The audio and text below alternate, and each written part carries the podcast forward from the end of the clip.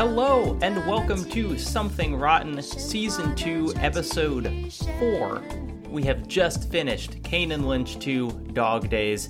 My name is Jacob Geller. I'm here, as always, with Blake Hester. What's up, Blake? Hi, Jacob. Thanks for having me. Um, you know, I was worried when I set out to finish this game earlier today that, uh, unlike other Something Rotten games, this wouldn't end with a plane for no reason. And luckily, I'm I, I'm happy to report this is three for three games ending with planes for no reason. Games ending with planes. That's what we got. And you have finished this game just minutes ago. Just is that right? Minutes ago. Uh, I had a nice, fun glitch right at the very end, so I got to watch that final cutscene twice. Hell yeah. But I'm done, baby.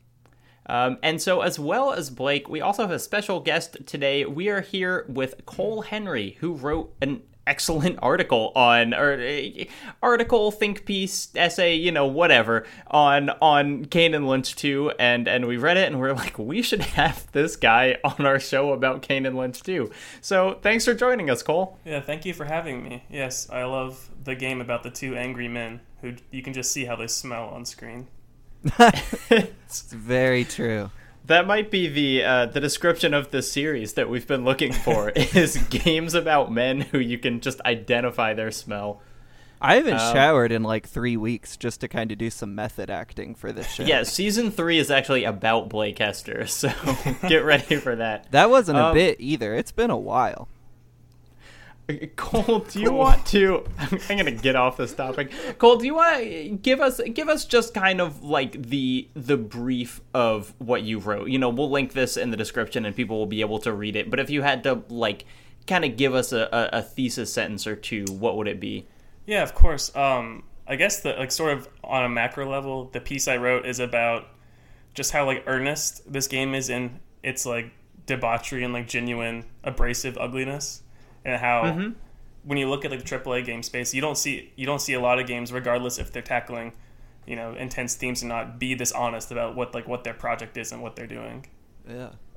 And then I sort of work through sort of how more formally than thematically this game goes about just being very ugly and uncomfortable for three hours that feel a lot longer than they are. Yeah, Blake and I, I think, were we're almost a broken record last week on on kind of that topic because we we started the series by playing Kane and Lynch one with we we both just hated and and we had uh, read on who enjoyed it and, and did kind of defend what that game was doing, mm-hmm. but but we you know just had no fun. And then to get into Kane and Lynch two, which really seems like it has just has like the balls to do this Definitely. aggressive anti-game stuff and and yeah. what we kept coming back to is like this game cost money you know like there were like publishers that like invested in making a game this Square gross. Square Enix, yeah, no they, they expect and they expected to turn like a profit. Like they were like very, very confused yeah. when this game wasn't, you know, all the rage at your local GameStop. yeah, mm-hmm. I Cole, I'm curious. Aside from your piece, or I guess was when you played this game for your piece, was that the first time you'd played it, or did you have like a personal history with it before? Um, no, I first played it in high school. There was a big snow day here in Georgia one time, and some my friend and I were like, let's just play some co-op games. So we played Payday 2 for a few hours. Really did not connect with it. And then he had a copy of Kane Lynch 1, and we played all of that. And yeah. I think I'm a lot warmer on that game just because of I can tie it back to that experience, and I haven't played sure. it since then. And then we downloaded Kane Lynch 2. We paid sixty dollars for it on Xbox Live, and like wow, but, but we split it like 30, 30. and then we played. Yeah, so it. you each you each paid ten dollars per hour. Yeah, yeah, and then we finished it. and We're just like very confused at what happened, and I really, really did not like it when I was fifteen. Yeah. I, that I, is interesting, though. That I, am glad you have the experience with co-op, which neither of us have. Mm-hmm. And I, we were talking about with the first game that we realized that we were missing a lot of the experience yeah. because we were both playing it single player and it was marketed and, and billed and everything as a co-op game. And so you mm-hmm. played both of them with someone else. Yeah, for, for the cool. first go rounds. But I think with Kane Lynch too, I think experiencing it alone actually makes for a better experience. I don't think the co-op adds anything formally or thematically interesting to the experience, and mm. I think there's a genuine purpose in seeing two from Lynch's perspective that playing as Kane just like doesn't make it feel right. I guess I Totally. the proper word for that. Yeah, we we kept coming back to in one like why on earth are we playing as Kane? Like the only person that's interesting in this story is Lynch, and and so yeah, playing as, as that in two, it's interesting that the co-op partner would then have to play this just blank slate, like this kind of He's nothing got a, character. he's got a daughter. He's got a daughter and he's got an eye scar, and that's that's his character. And at the end of this game, I also wondered why am I playing as Kane?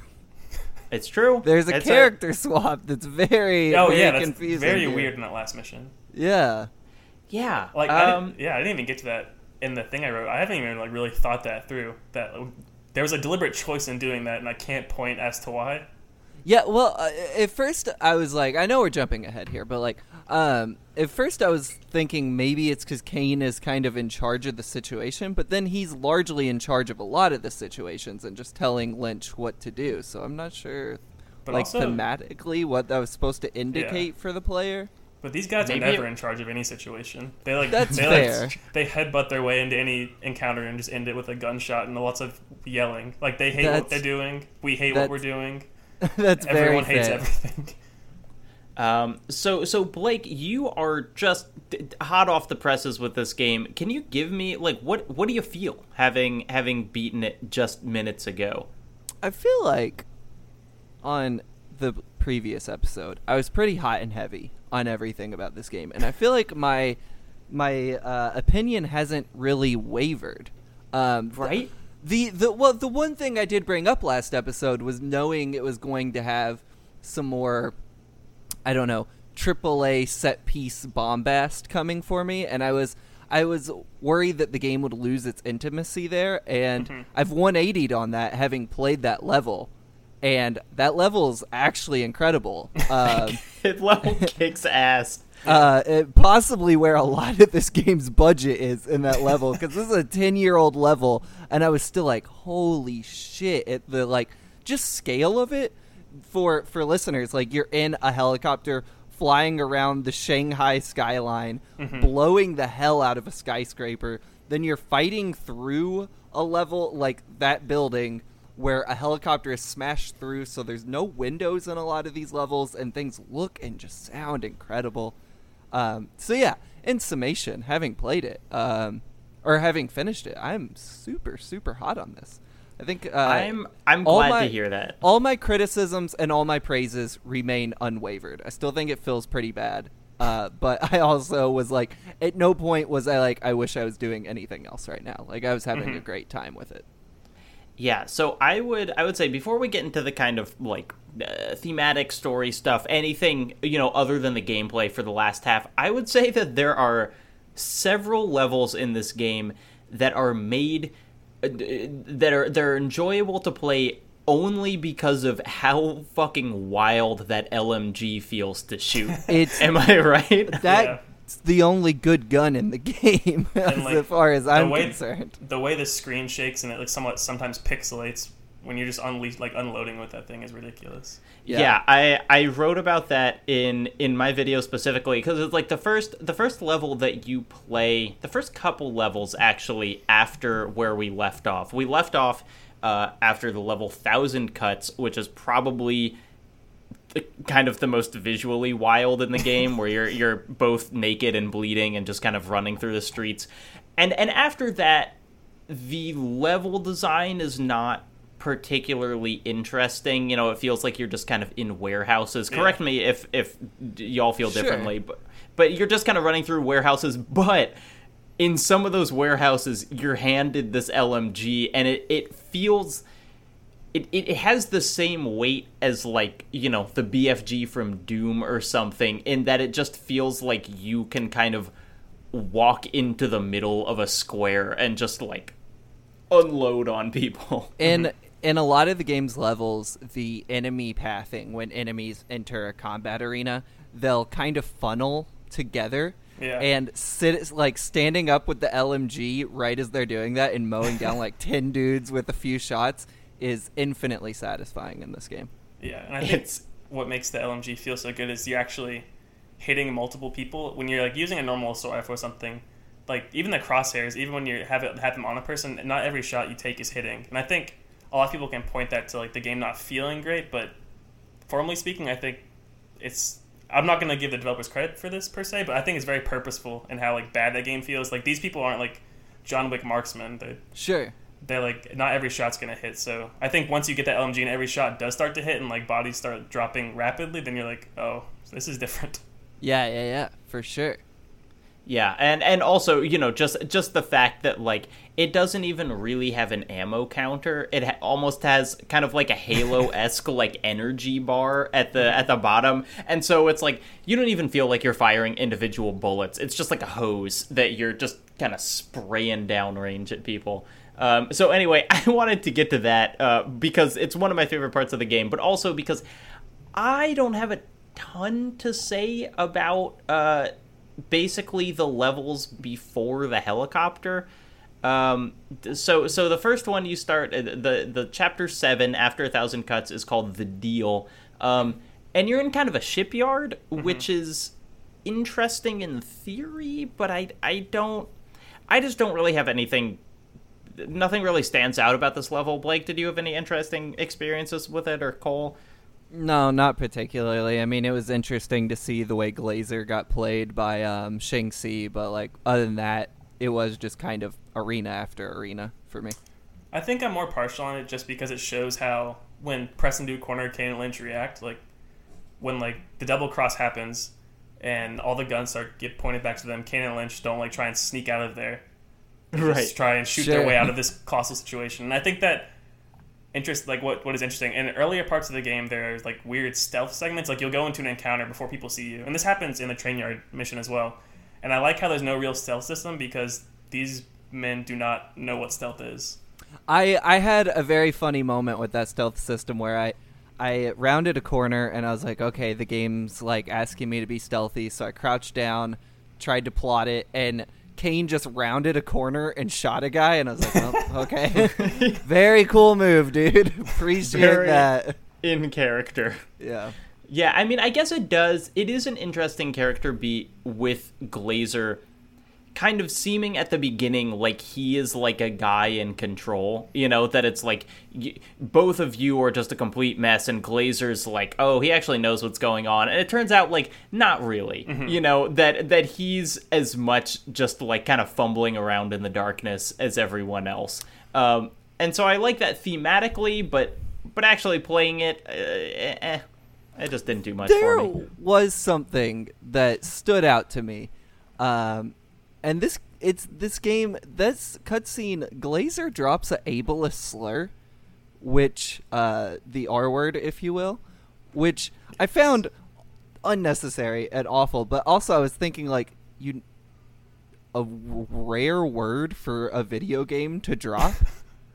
like he said it, and I was like, ta- I was really taken off guard. I mean, Mm-hmm. I don't know.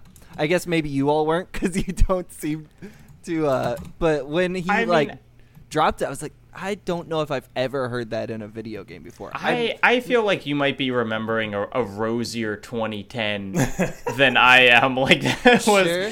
it was pretty ubiquitous, you know, when I was going to school, and I don't think I would have been surprised at that time to hear it. I agree that I can't think of a ton of games yeah. that actively use it. I want to be clear. I'm not praising the game for its use. I, I don't think Right. it was a brave stance of the game, but like it did happen, and I remember being like, "Oh shit! Wow. Okay." Yeah, I I think yeah, it's bad that it happens. But the weird thing about Glazer is I feel the whole the game is doing something, and then every time Glazer is, and he's like strutting in from 2002 in like a Danny Boyle movie.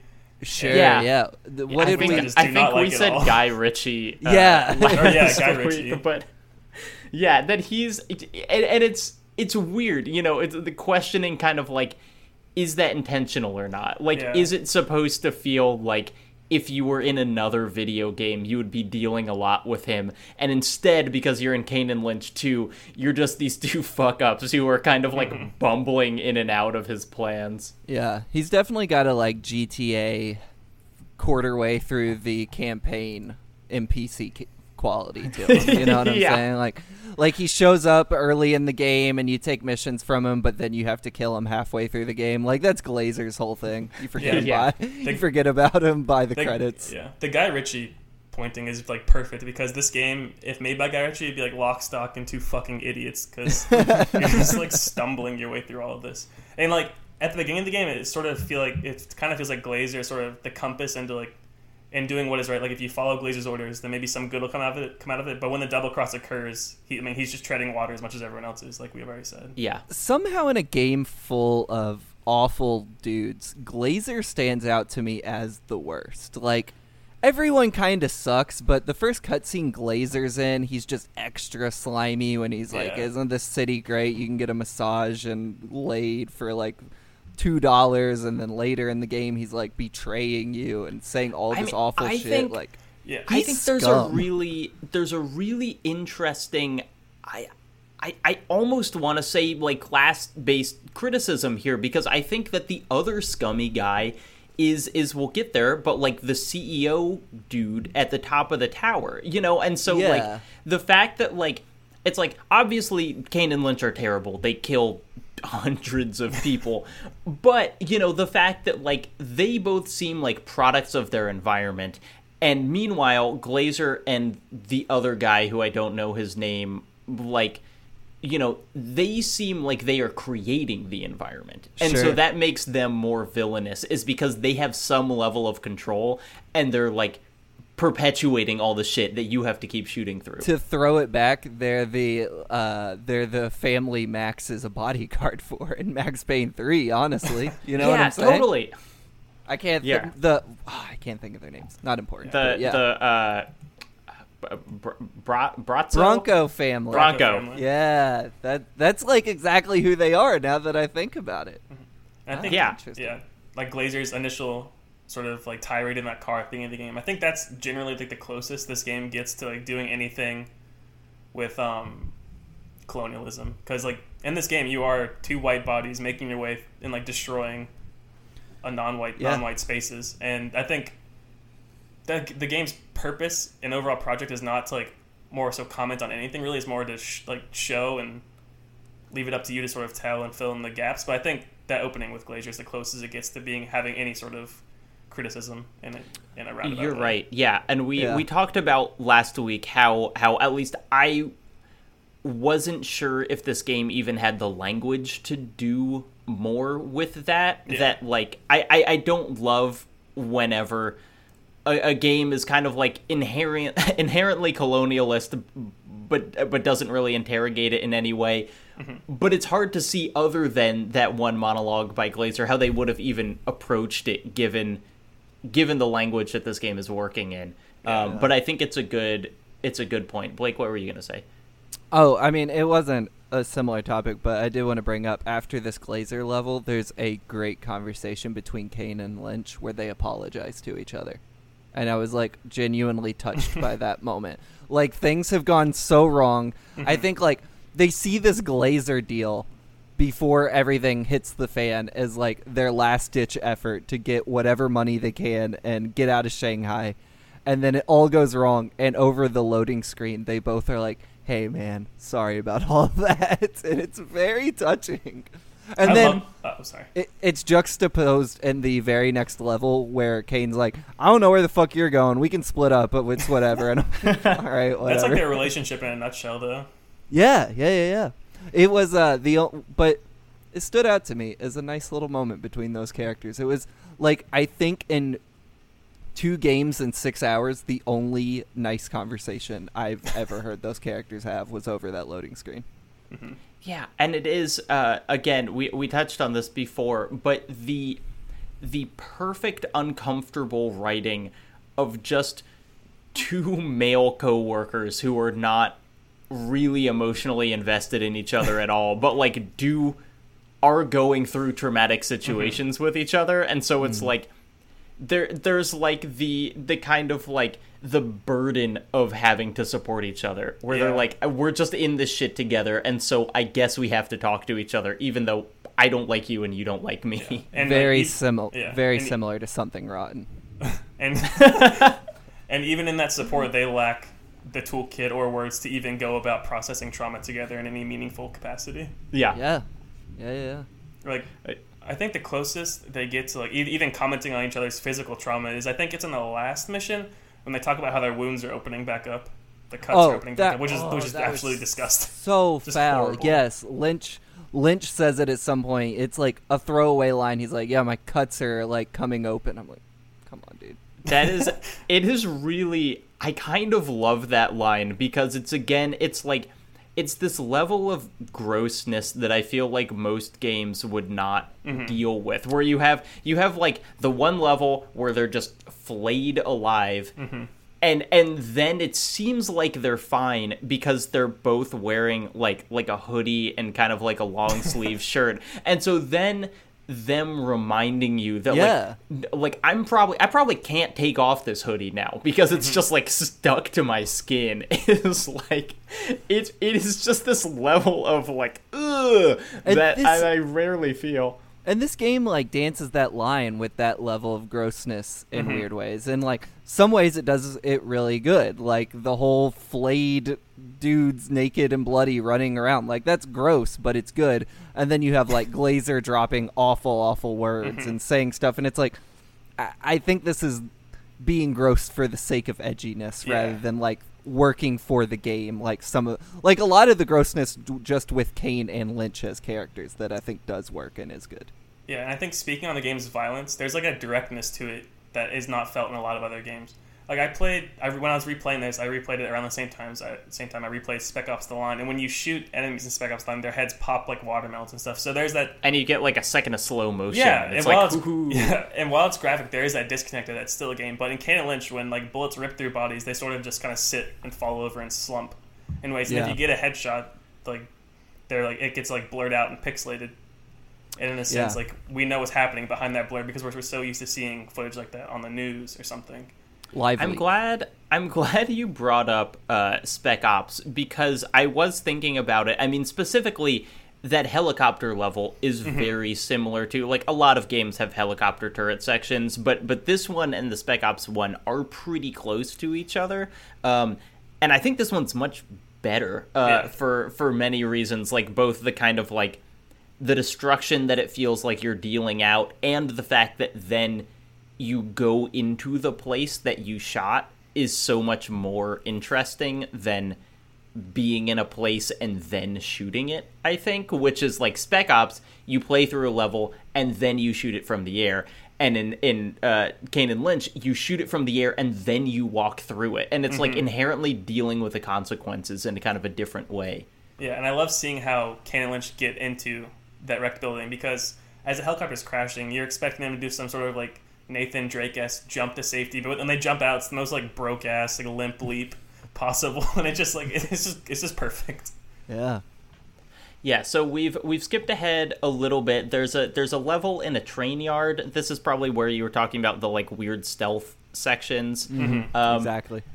I kind of like this level, but I'm not sure why. Like it's it's so gray. I'm looking at screenshots of it now and it's like the grayest the game ever Mm-hmm. is and it's just kind of shooting guys, but it I don't know what what's evocative about this level. Why do we both like it? I think when you're looking when you look at this level, especially in how great it is, if you like pan the camera up, you see those big um, cranes like that carry the like shipping cargo containers and stuff. And there's a sense of like you're very small and like you're just like kind of weaseling your way through these very like labyrinthine corridors. But I think what makes this level so interesting to me is the encounter design because there's a moment in this level where I just gotten through a big firefight and I sort of was rounding around this train.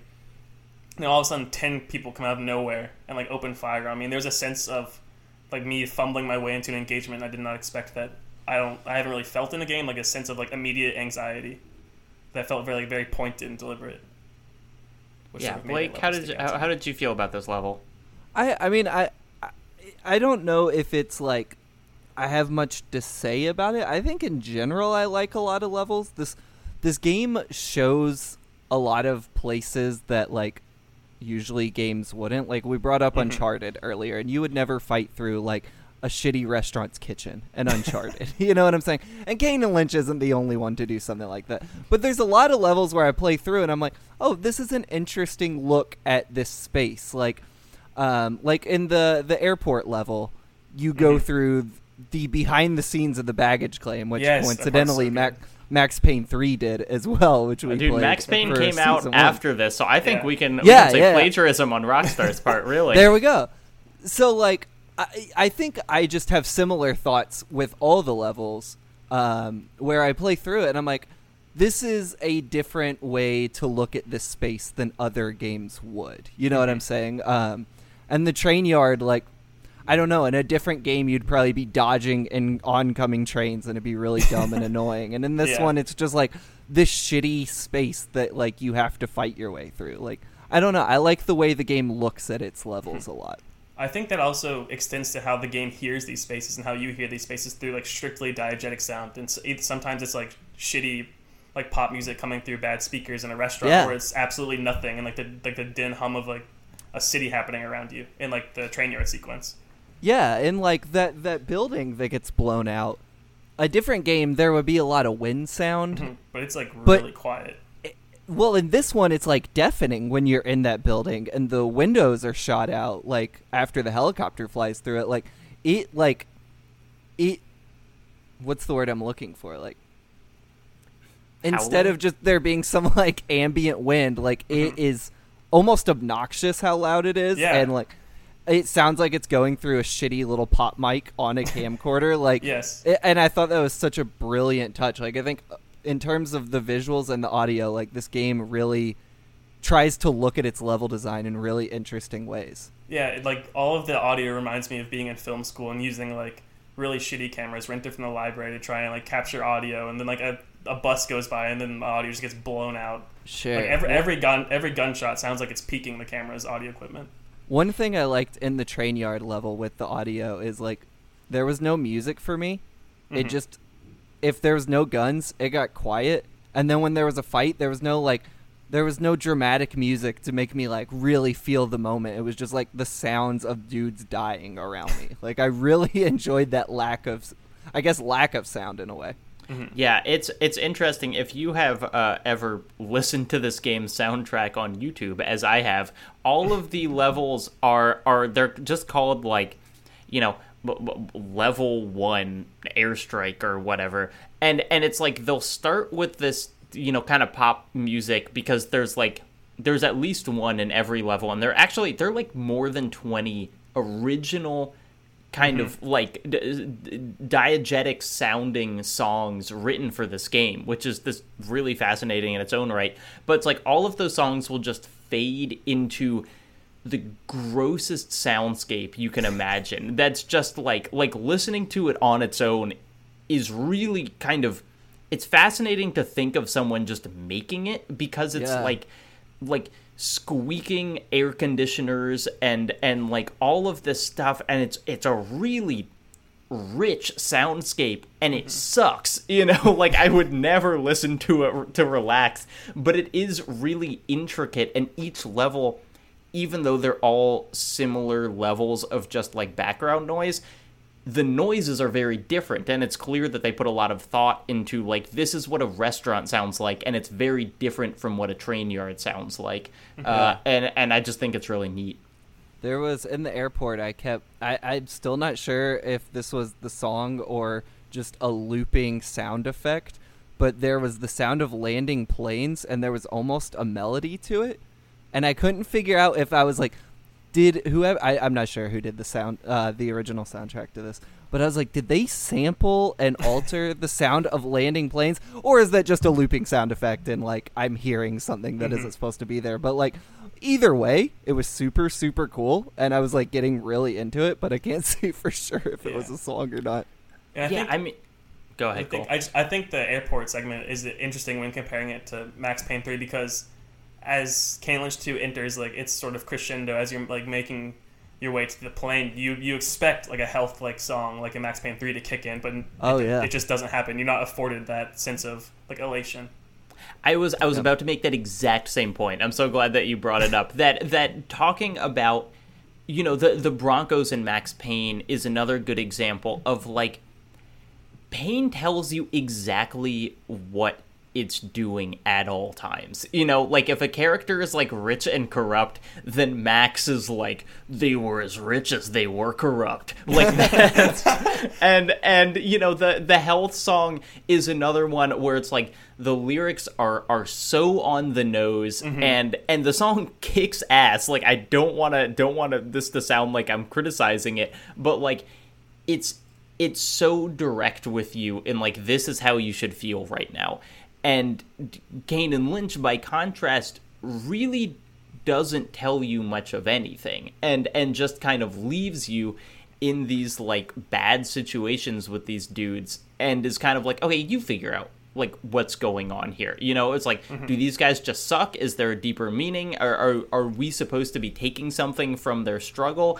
And the fact that it doesn't give you any of those answers but unlike the first one it feels like it might have them is is what's interesting. Because the first one it feels like there's nothing below the surface but here i think there is something going on.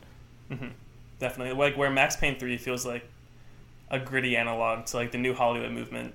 Um, Kane Lynch two definitely feels like something that would come out of French cinema in like the mid seventies or German cinema in like the late sixties, where it's being this very grimy and abrasive like piece of work, but it doesn't. It's not telling you why it's grimy or abrasive. It's leaving that up to you to fill in as to why It's this got- like piece of art exists. It's got some like Dogma 95 shit to it. I know that's not exactly what you were talking about, but like it definitely has that kind of like shitty for the sake of shitty sake to it that I think like works when done well and I think this game is super super done well.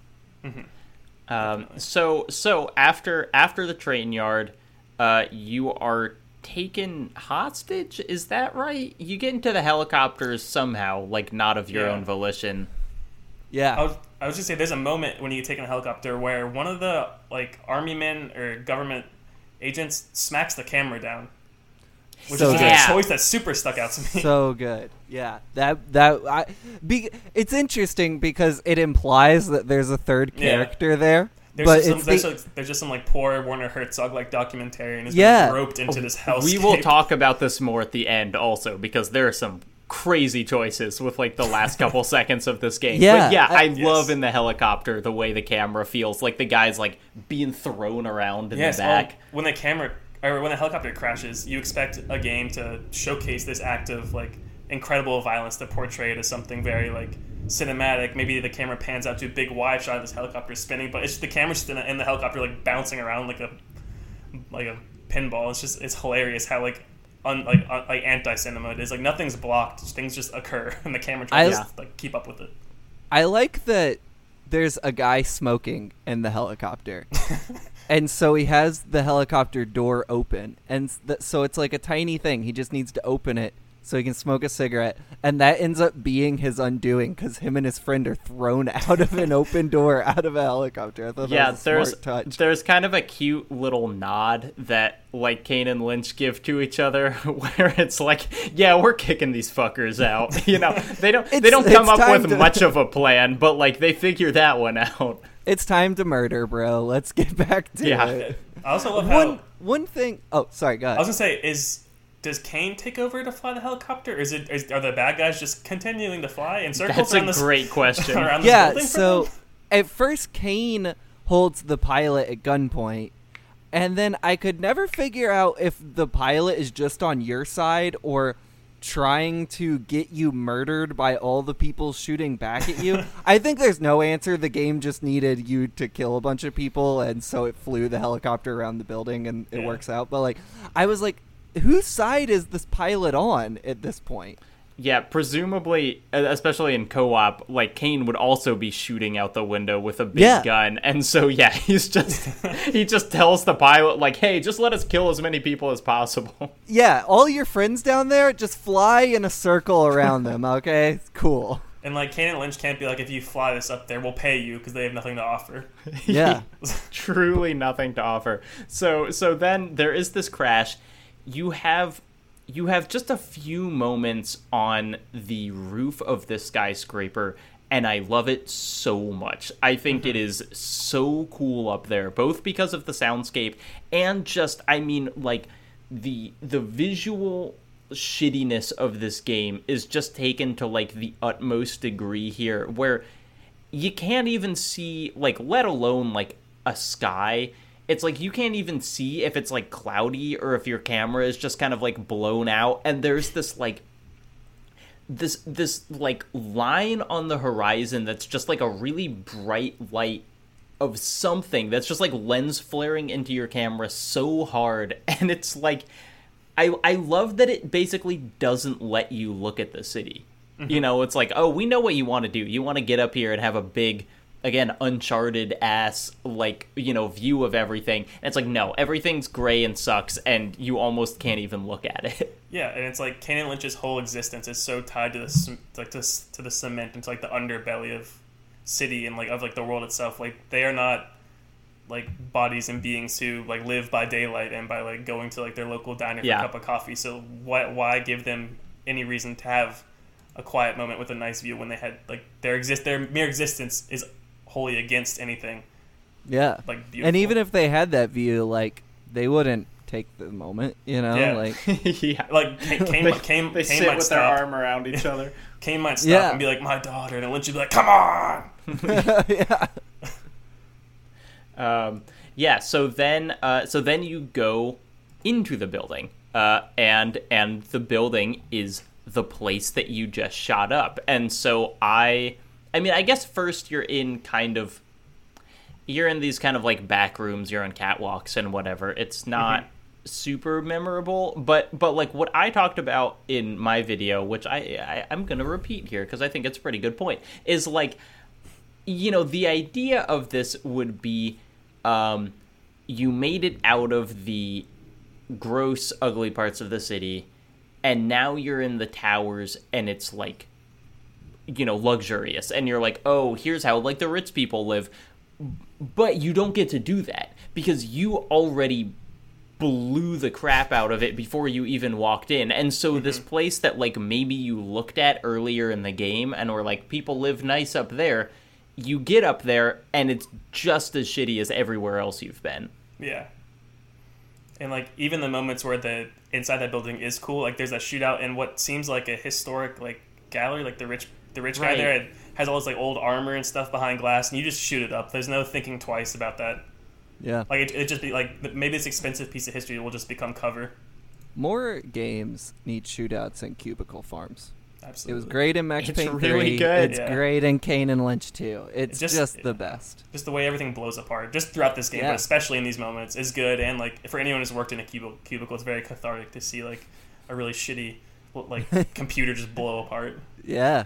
Yeah. I really like fighting through this building. Um, mm-hmm. There's a whole bunch of different interiors. Like you go through like offices and galleries, but also kitchens and closets. Like it's a it's an awesome level. Like each each floor, because you're go- you probably go up like five six floors in this thing is like super super interesting to look at and always diverse.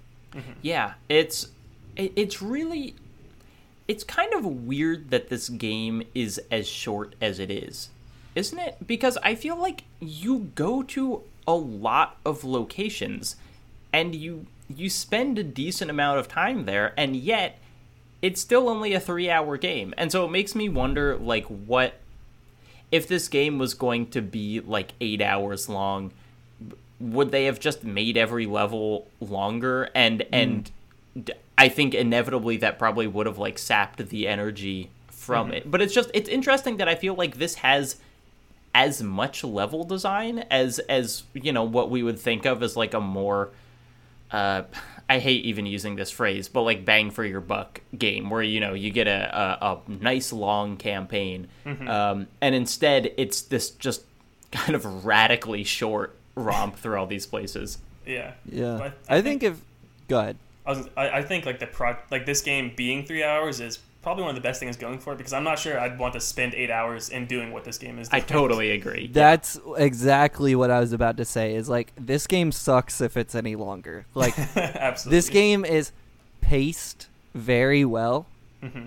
And fits a ton into three hours, both like in terms of the levels and just the story. Like a shit ton happens. Yeah, it makes use like, of those loading screens Yeah, exactly. Like, and and it's honestly a wonder it can make it work within three hours. Like, Mhm. I feel like, I don't know, a, a different game would have to be eight hours just to fit what Kane and Lynch Two does. But like, the pacing of this game is great. More games should try to be this short.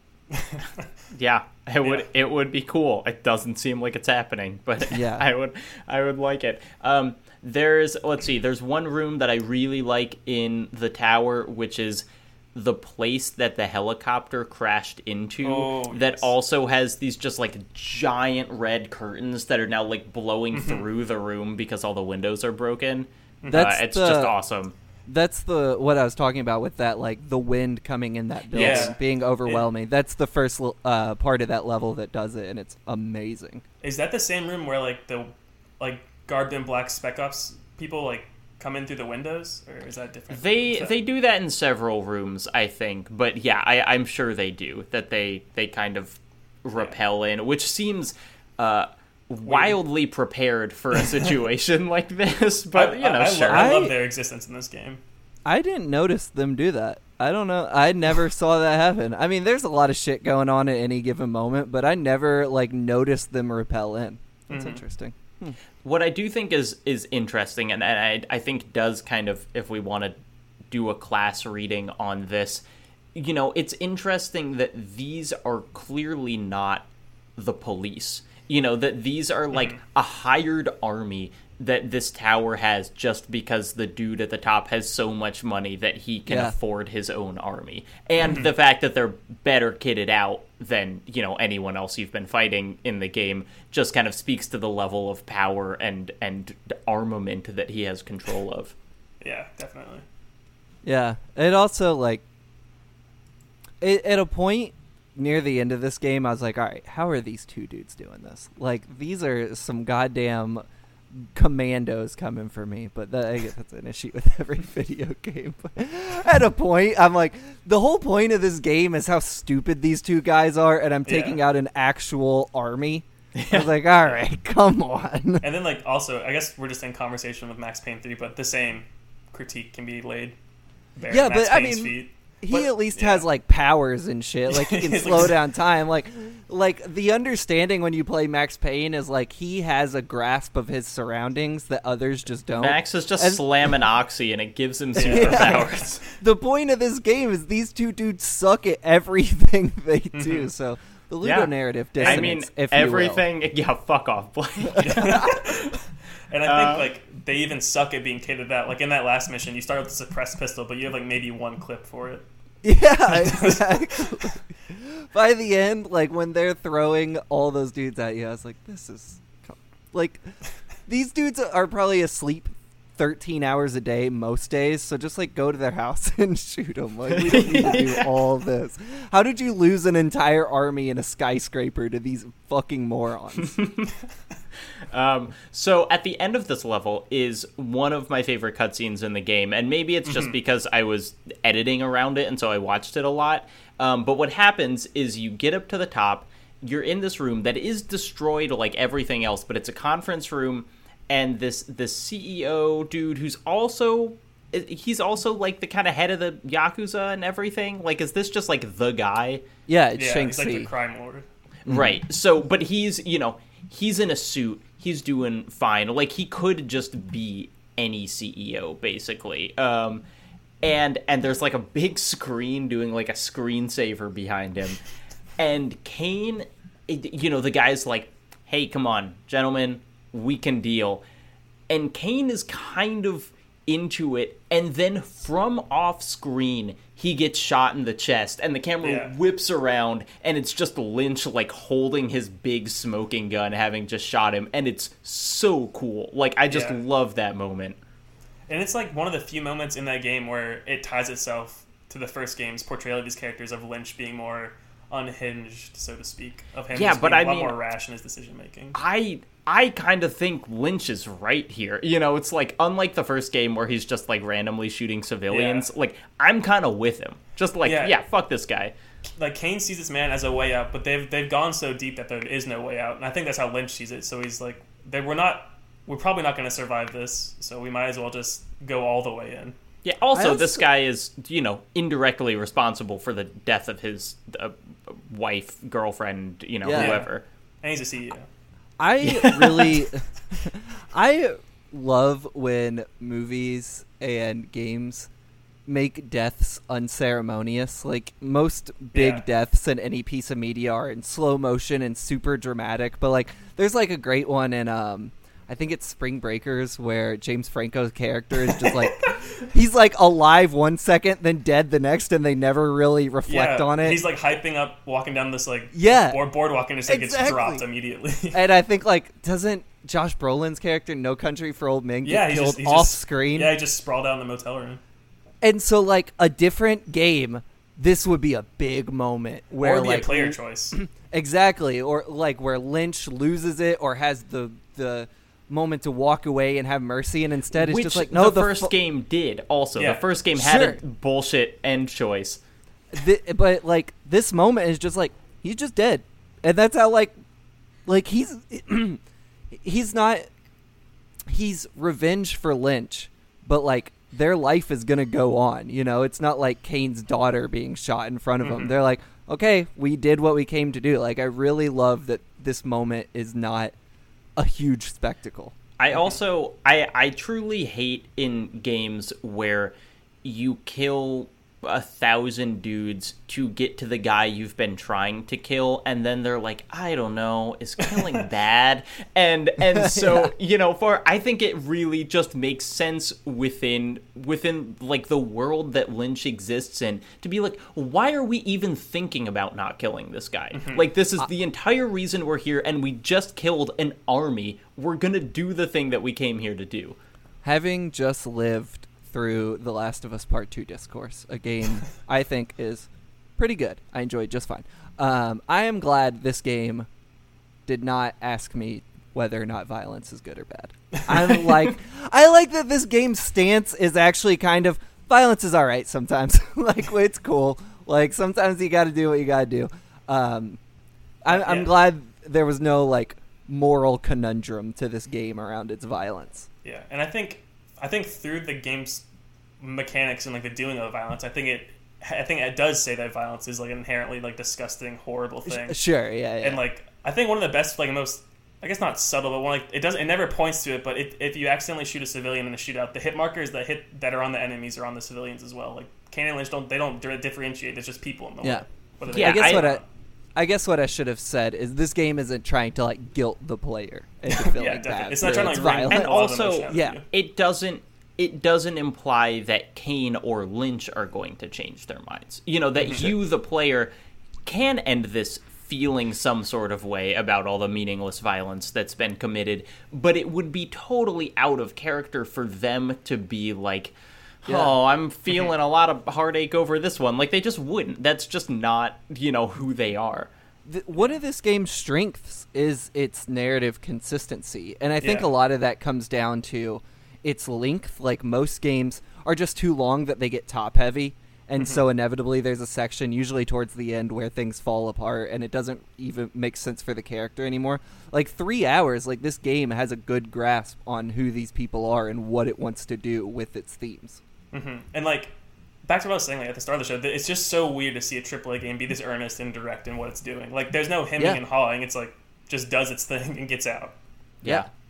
Um, so here's here's a question: Is it possible that the uh, the the narrative viewpoint shifts to Kane because of Lynch kind of acting autonomously by killing this dude?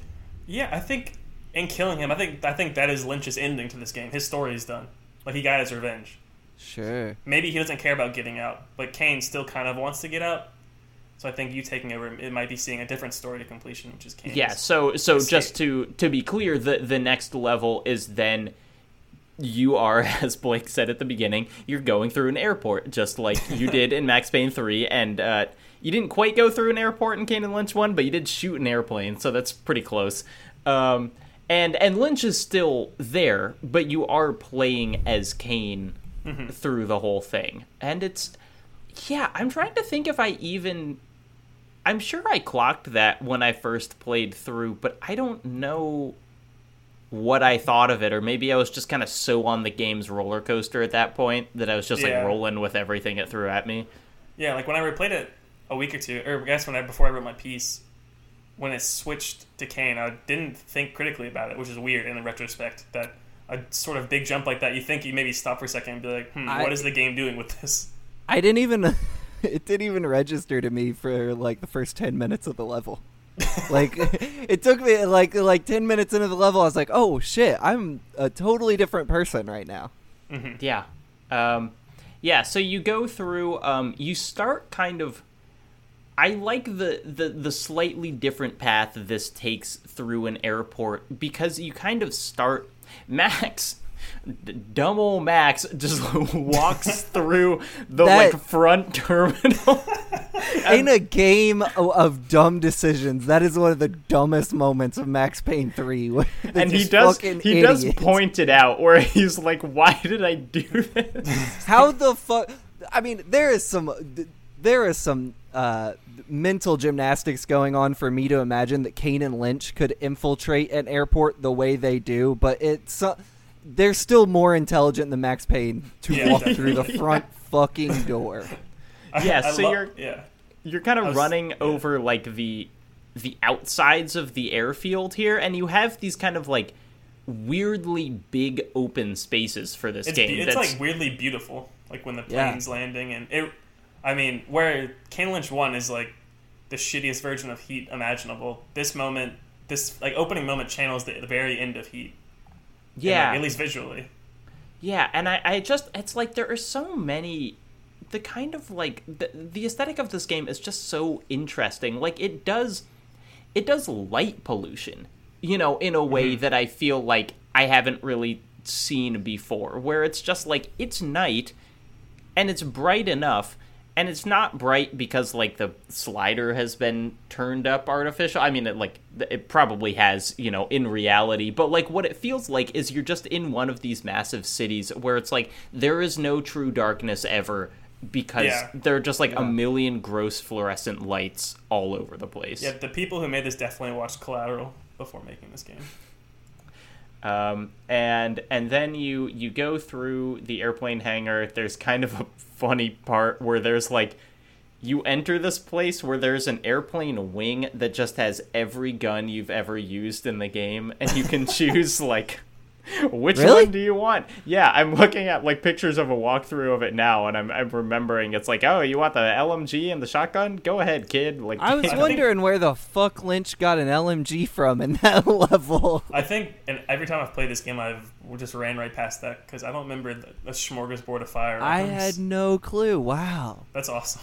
yeah um so so you're kind of you're going through yeah it feels like it is this this interesting reminder of we we talked about the uh the city turned inside out in mm-hmm. the first one that that you don't see the places everyone else sees. You see the the part behind them. Mm-hmm. And it is kind of a cool reminder here of like as massive as airports seem to us when we are going through them, we're probably not even seeing 15% of it. You know, and there are mm-hmm. like so many rooms and and just like hallways and and hangars and stuff that we never even encounter. And you're walking through all of those and they're not pretty, but they are interesting just in the way that like walking in those tunnels under Disney World is interesting, you know? Yeah. Yeah, I mean it's like what we were talking about earlier, like this game looking at a space in a different way than another game. You know, Mhm.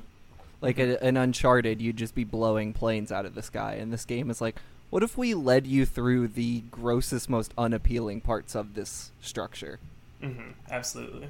Yeah. Um, and so then eventually you get into the baggage claim, and then you get outside, and and there's just this kind of wild sprint to a plane taking off, and and the last cutscene of this game is is just I. I love it. I love the way this game ends. Yeah, so so it's you know like Kane and Lynch running up the the stairway to this plane like an enormous plane like a 747 or something. It's got like 2 mm-hmm. layer, layers of windows that's taking off Kane literally firing his gun out the open door and then like the plane takes off and you the camera person are still on the ground and then the camera just like falls over and that's the end of the game and it just smashes to credits It's it's a it's it's a hard cut you rarely even see in cinema. The way that like sound and visuals cut immediately.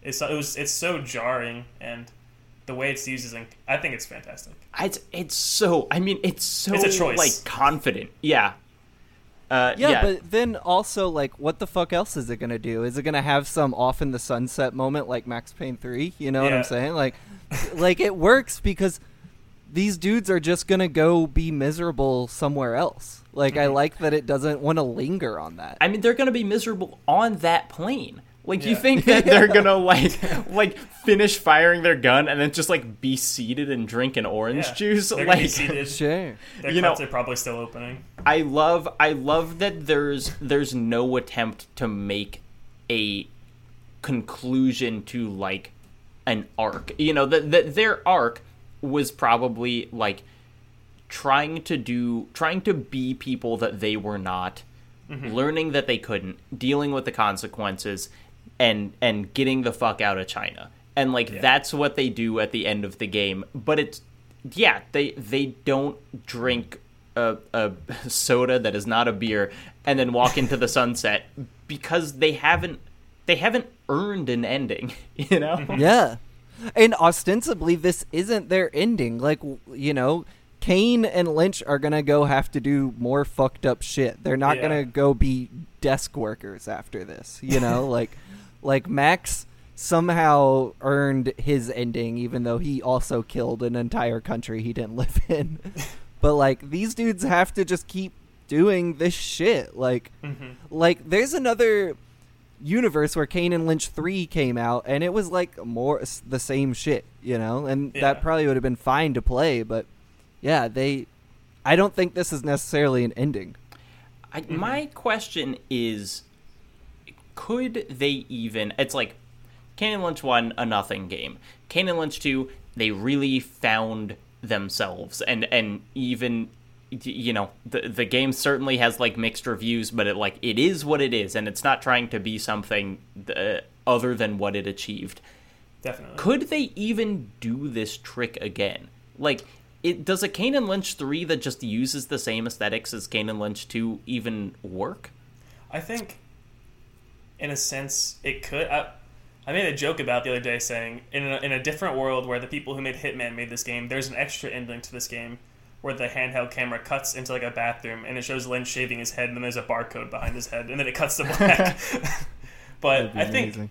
I think the aesthetics of this game, I think you could pair them to almost any city, and you could Yeah. probably mine something interesting out of it. Like I would love to see like this set in like a nighttime LA or a Miami or something. But also like this game is shackled to 2010 technology. If they did Yeah. Kane and Lynch 3 in 2020, like how would they adapt to that style with iPhones or something? Like do you play this game vertically? You know what I'm saying? And- like it's shot that way. And It's, it's, on, it's actually on a TikTok. it's, it's, it's on Quibi. It's on Quibi. honestly, I, I'm trying to like the the vertical the vertical camera thing was a joke, but now that I'm thinking about it, like that would be pretty cool. But like I, I think they could, but it would have to change. Like it wouldn't make sense if they put this game out now and it's like, oh, you're playing on a camcorder now. Like they would Right. adapt the technology in some way, and I think like the ways they made 2010 technology super interesting oh yeah. as a game,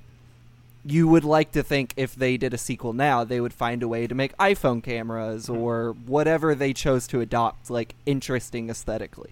But also in like a post Last of Us Two discussion of violence, does do we object not objectively? Do we genuinely need a game like Kane and Lynch Two as seen through the technology and graphical fidelity of what we have now? Like, do we need do we need to see vi- that?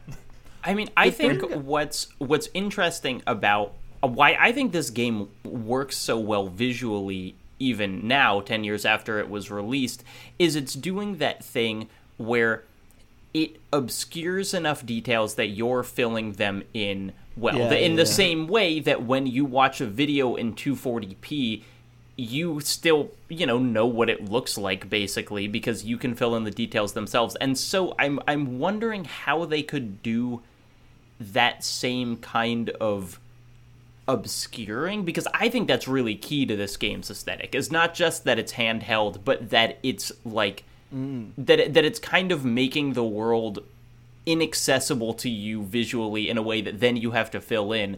Mm-hmm. But you're right, Blake, in that like I can film in 4K on my phone. So like, yeah. what do you what do you do to make it that you know is it is it played? What if it was like fixed camera angle like Resident Evil and it was all like security cam footage?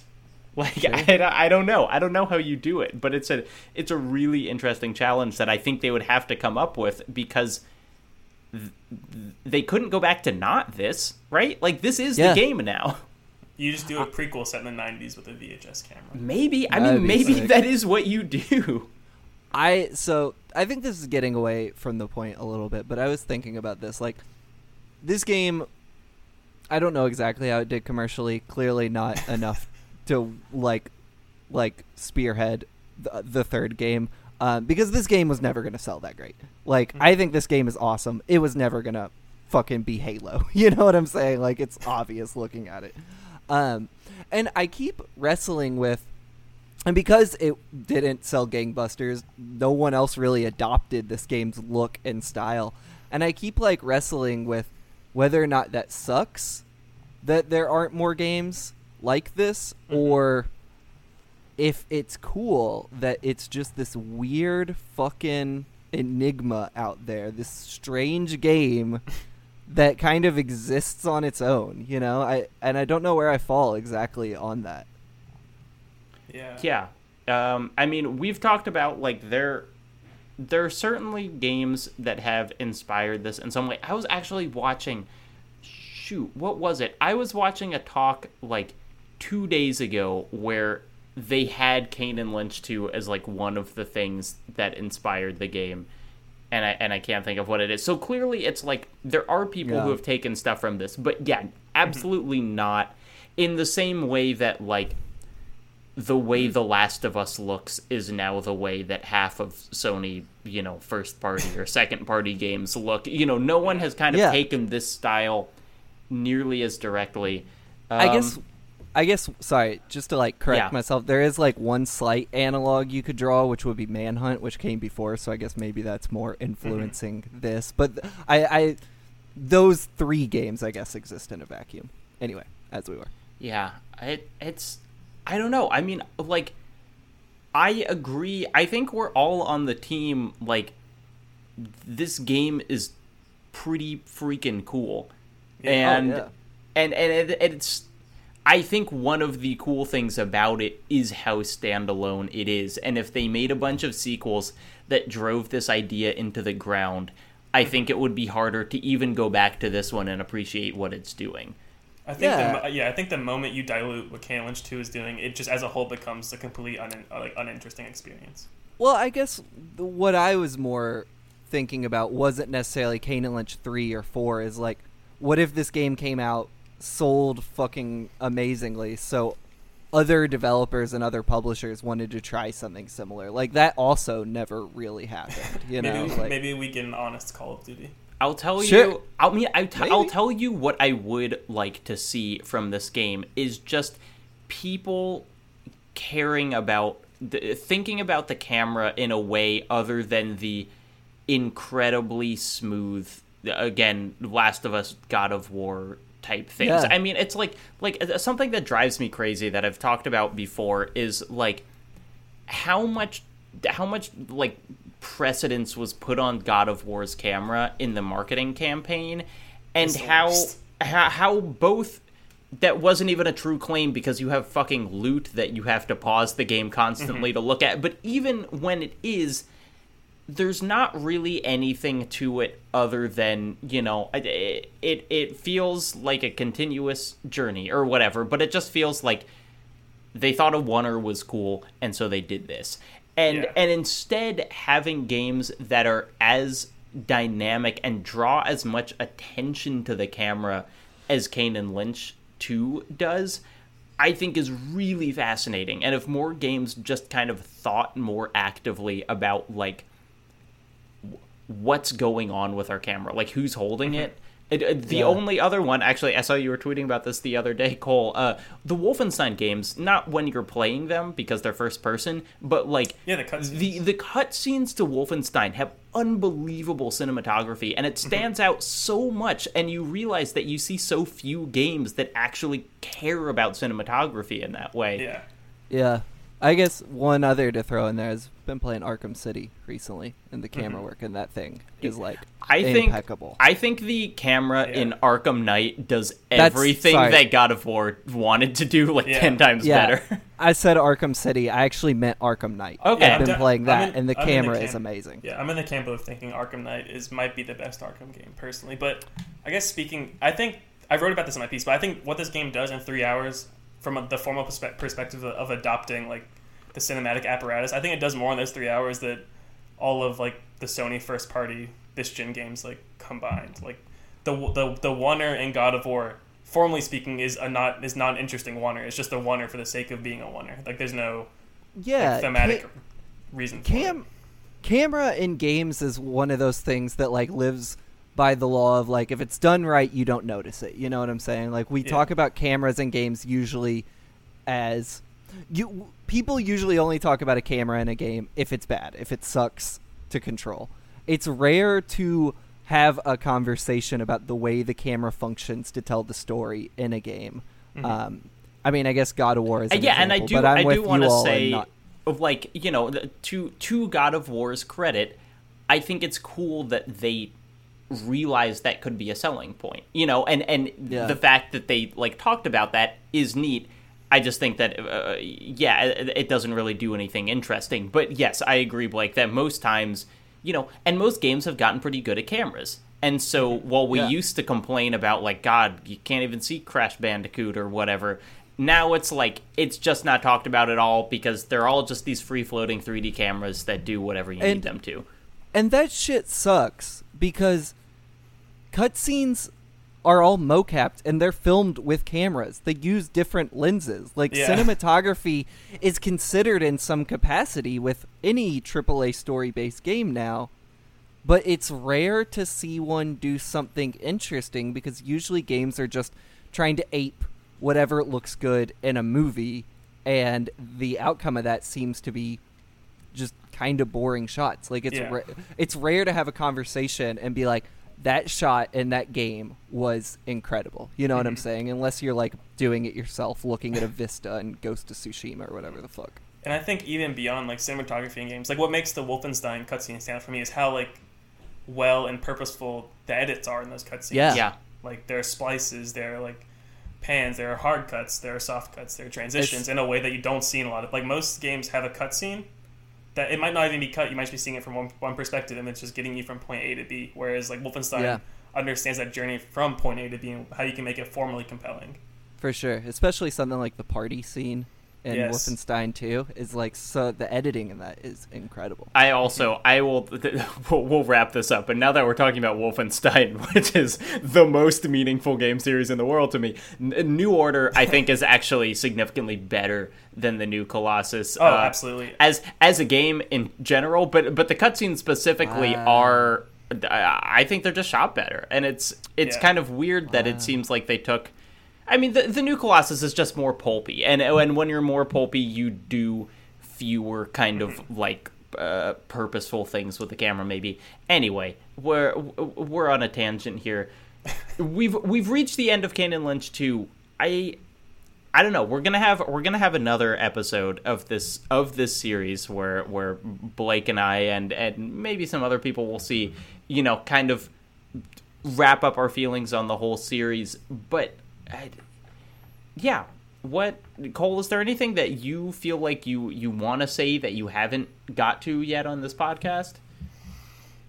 Not not really, honestly. I mean, we just didn't get to talk about it just because it wasn't part of this episode. But one of my favorite things about this game is the like in media res open and how it is so revolting and like on almost every like every sensory level besides smell. But you can imagine what it smells like. Is Yeah. how revolting it is. And I think it's the game setting up its initial project and what it's doing. And it's like, okay, we're showing you this right now. To are you gonna? Do you want to take this ride with us? And if you don't, it's okay.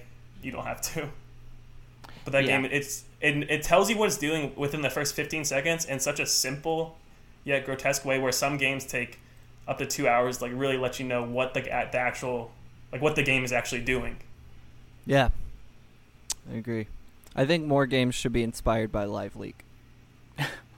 There you go. But also, don't make developers watch it. Uh, Yeah. Naughty Dog. Um, well, we'll see. Uh, anyway, I think that's that's the end of of this episode of Something Rotten. Uh, Cole, thank you so much for joining us. It was Yeah, really, sure. really lovely to have you here. Have your thoughts. Have someone who is as enthusiastic about this game as both of us are. Like it's especially after after playing Kane and Lynch one. It's it's just fun to be able to kind of gush about something. Yeah. yeah no thank you guys so much for having me Um, It's do you want to? We we will put put your article in the in the show notes, which I recommend everyone read. I think it's super good. Uh, other places that people can find you, other work that you're doing that you want to point out. Um, I guess if you can find me at, on Twitter at Cole underscore is underscore online. And I mean, I don't have a lot in the works right now or that I can like openly talk about, but if you want, I mean, keep it, like, always keep an eye on my Medium page. That's sort sort of where the essays I know that won't get sort of accepted anywhere where I publish them myself. Sure. Like, I guess I, if I'm gonna shout out anything I've done recently is um, about two days ago I wrote and published an essay about how like the air air combat and ground air violence in Ace Combat Seven like deeply deeply makes me uncomfortable. So Ooh, I have not read that, but that that, sounds if you want. really cool. Um, Yeah. Blake, what you up to? You got anything cool going on? Just this. That's all I'm doing. Just this, baby.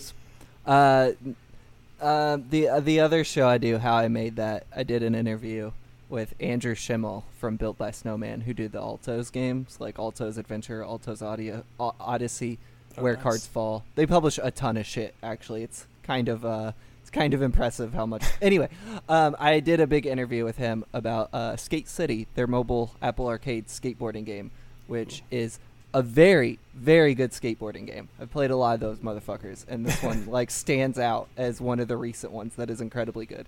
So we talked about uh, Skate City. We talked about Apple Arcade as a platform, how it's performing better than people think it is, just because we don't hear about it every day. I thought that was interesting. Um, so that should. I, I'm trying to think of the timeline in my head, but I think that'll be out the week before this. So just go find how I made that, and then listen to the episode I did with Ty Galiz-Rowe from Uppercut Crit, Leo Vader, formerly a Game Informer, and Matt Leone at Polygon.com. Woohoo! Uh, and and Blake is Metallica is rad as always Oh, yeah. on Twitter. Uh, I don't tweet much except for the other day when I got real mad on Twitter, so you can go find that. Go find Blake getting real mad on Twitter. Uh, I'm Jacob Keller on YouTube and Twitter and wherever. Um, I put out a video recently about video games writing. Uh, it's it's a little masturbatory, but I think it's good. It's Uh, very good, especially the good. end. It's especially the end when you see my name. That's you see Blake Hester's name in about seven pixels on the kill screen thing, um, and it's great. Yeah, so so go go follow me there. I got some some fun stuff in the works, but you know the, that'll all be out in due time. Um, and uh, that's about it. So thank you for listening to Something Rotten, season two, episode four. It was unwinnable, not kill screen, by the way.